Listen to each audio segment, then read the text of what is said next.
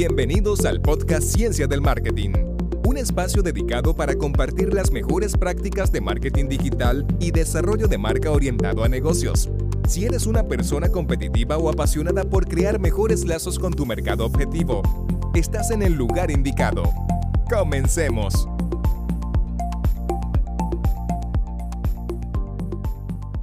Comercio electrónico, una latente necesidad para muchas empresas en tiempos de COVID-19. Si bien los clientes no pueden visitarte, esta puede ser una grandiosa opción para ti. Pero, ¿crees que cumples todos los requisitos para actualizarte digitalmente? Hazte esta pregunta antes de embarcarte en una decisión que puede definir mantenerte en el mercado o esperarte a que regresemos a una cierta normalidad. Aunque personalmente, la vieja normalidad no creo que vuelva a existir, al menos no en 2020. Déjame comentarte algunos puntos que deberías tener en consideración si decidas apostar por tener tu propio comercio electrónico para tu empresa. Pero empecemos simple. ¿Qué realmente es un comercio electrónico? De manera sintetizada, es prácticamente un vínculo entre tus clientes y tu empresa, donde podrás mostrar digitalmente todo el catálogo de tus productos.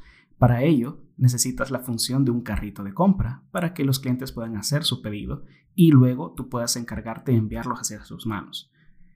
En el comercio electrónico es vital que exista una pasarela de pago, algo con el que el cliente pueda hacer una transacción dentro de ese sitio web. Y dentro de ese sitio web, obviamente, tú tienes que tener un dominio con el cual los clientes te buscarán en internet, es decir, por ejemplo, www.mitienda.com. Pero esta es la parte tecnológica. Para que un comercio electrónico realmente tenga éxito, yo creo que depende de otros factores que pesan mucho más. Yo considero que la parte estratégica y operacional interna va a determinar mucho el éxito que tengas con esta implementación. Es por ello que vamos a tocar diferentes aristas que tú puedes ir viendo previo a lanzarte a vender en línea. Como punto número 1 es el tiempo.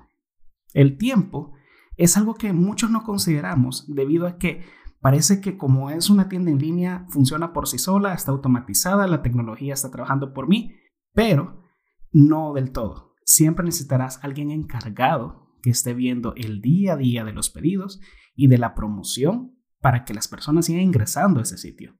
Administrar una tienda en línea o comercio electrónico requiere el mismo tiempo y el mismo esfuerzo que una tienda física. Prácticamente es como que estuvieras adquiriendo un local, y no porque adquieras un local quiere decir que los clientes llegarán automáticamente a ese local.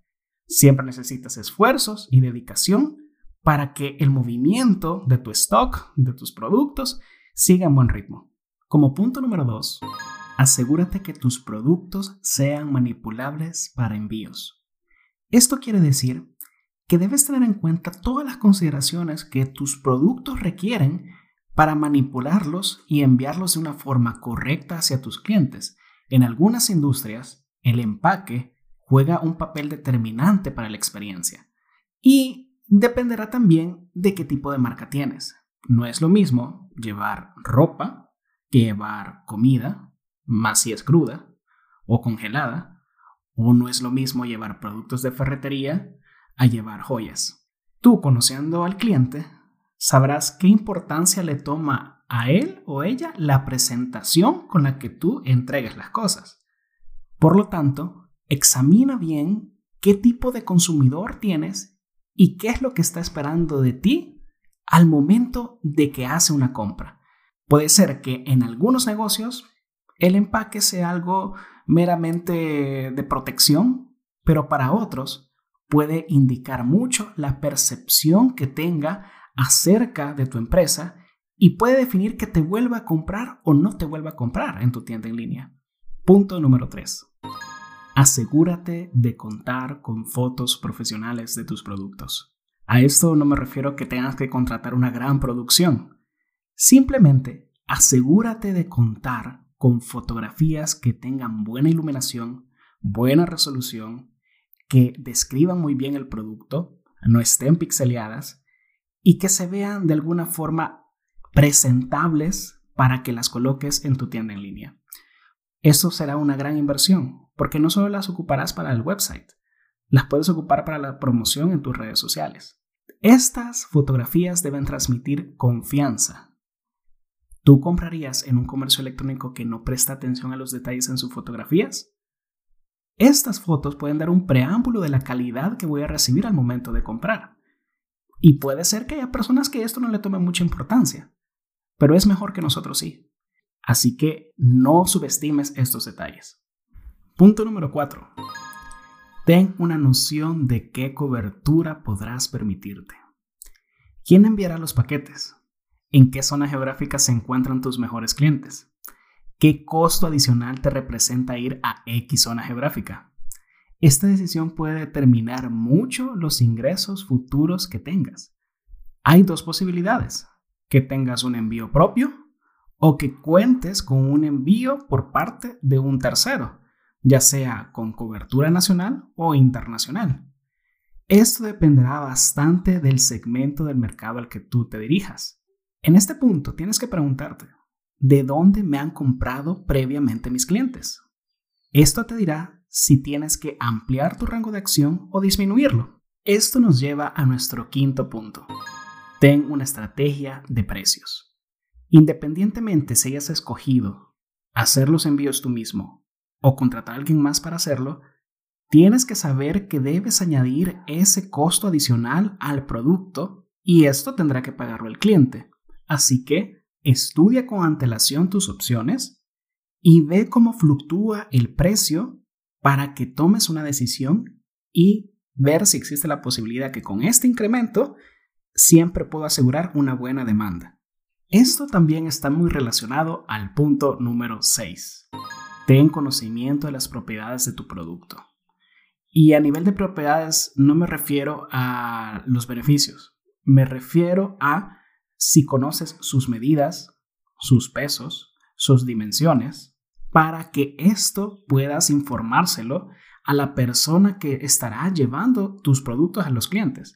Esto puede modificar mucho la tarifa, porque dependiendo del espacio que ocupe el producto, puedes tener unas tarifas más elevadas o unas más bajas. Y como has podido ver hasta aquí, no hemos tocado puntos tecnológicos. Estamos viendo aspectos meramente estratégicos y operacionales. ¿Te imaginas haber abierto tu tienda en línea antes de haber considerado todo esto? Seguramente la tuvieras montada y pausada porque no cubriste ninguno de los puntos previamente dichos. Pero déjame entregarte un último tip, el punto número 7. Ten redactada una política de devoluciones. Esto no parece obvio, pero más de alguna vez un cliente no estará satisfecho con tu producto y querrá cambiarlo. ¿Es válido o no es válido? Tener claro un manual sobre cómo actuar y cómo responderle a los clientes cuando existan estos inconvenientes te ahorrará muchos problemas de reputación en redes sociales, donde seguramente más de alguno se quejará porque no recibió un cambio o porque no recibió lo que esperaba. Así que redáctalo a conciencia y evalúa qué te puedes permitir y qué cosas no. Dejo hasta aquí mis recomendaciones y recuerda que la transformación digital de tu negocio no empiece viendo la tecnología, que empiece viendo la estrategia. Si quieres escuchar más contenido como este semana a semana, te invito a que te suscribas. También, si conoces a algún amigo o algún colega que le pueda ser de utilidad esta información, puedes compartírselo. Estoy muy complacido que me hayas acompañado en el episodio 01 y espero verte en los próximos. Muchas gracias por haber escuchado este episodio de Ciencia del Marketing. Si aún no lo estás, suscríbete a este podcast para traerte más contenido de valor. Para más información puedes ingresar a www.protolabagency.com. Jorge Escalante y su equipo te esperará en una siguiente ocasión.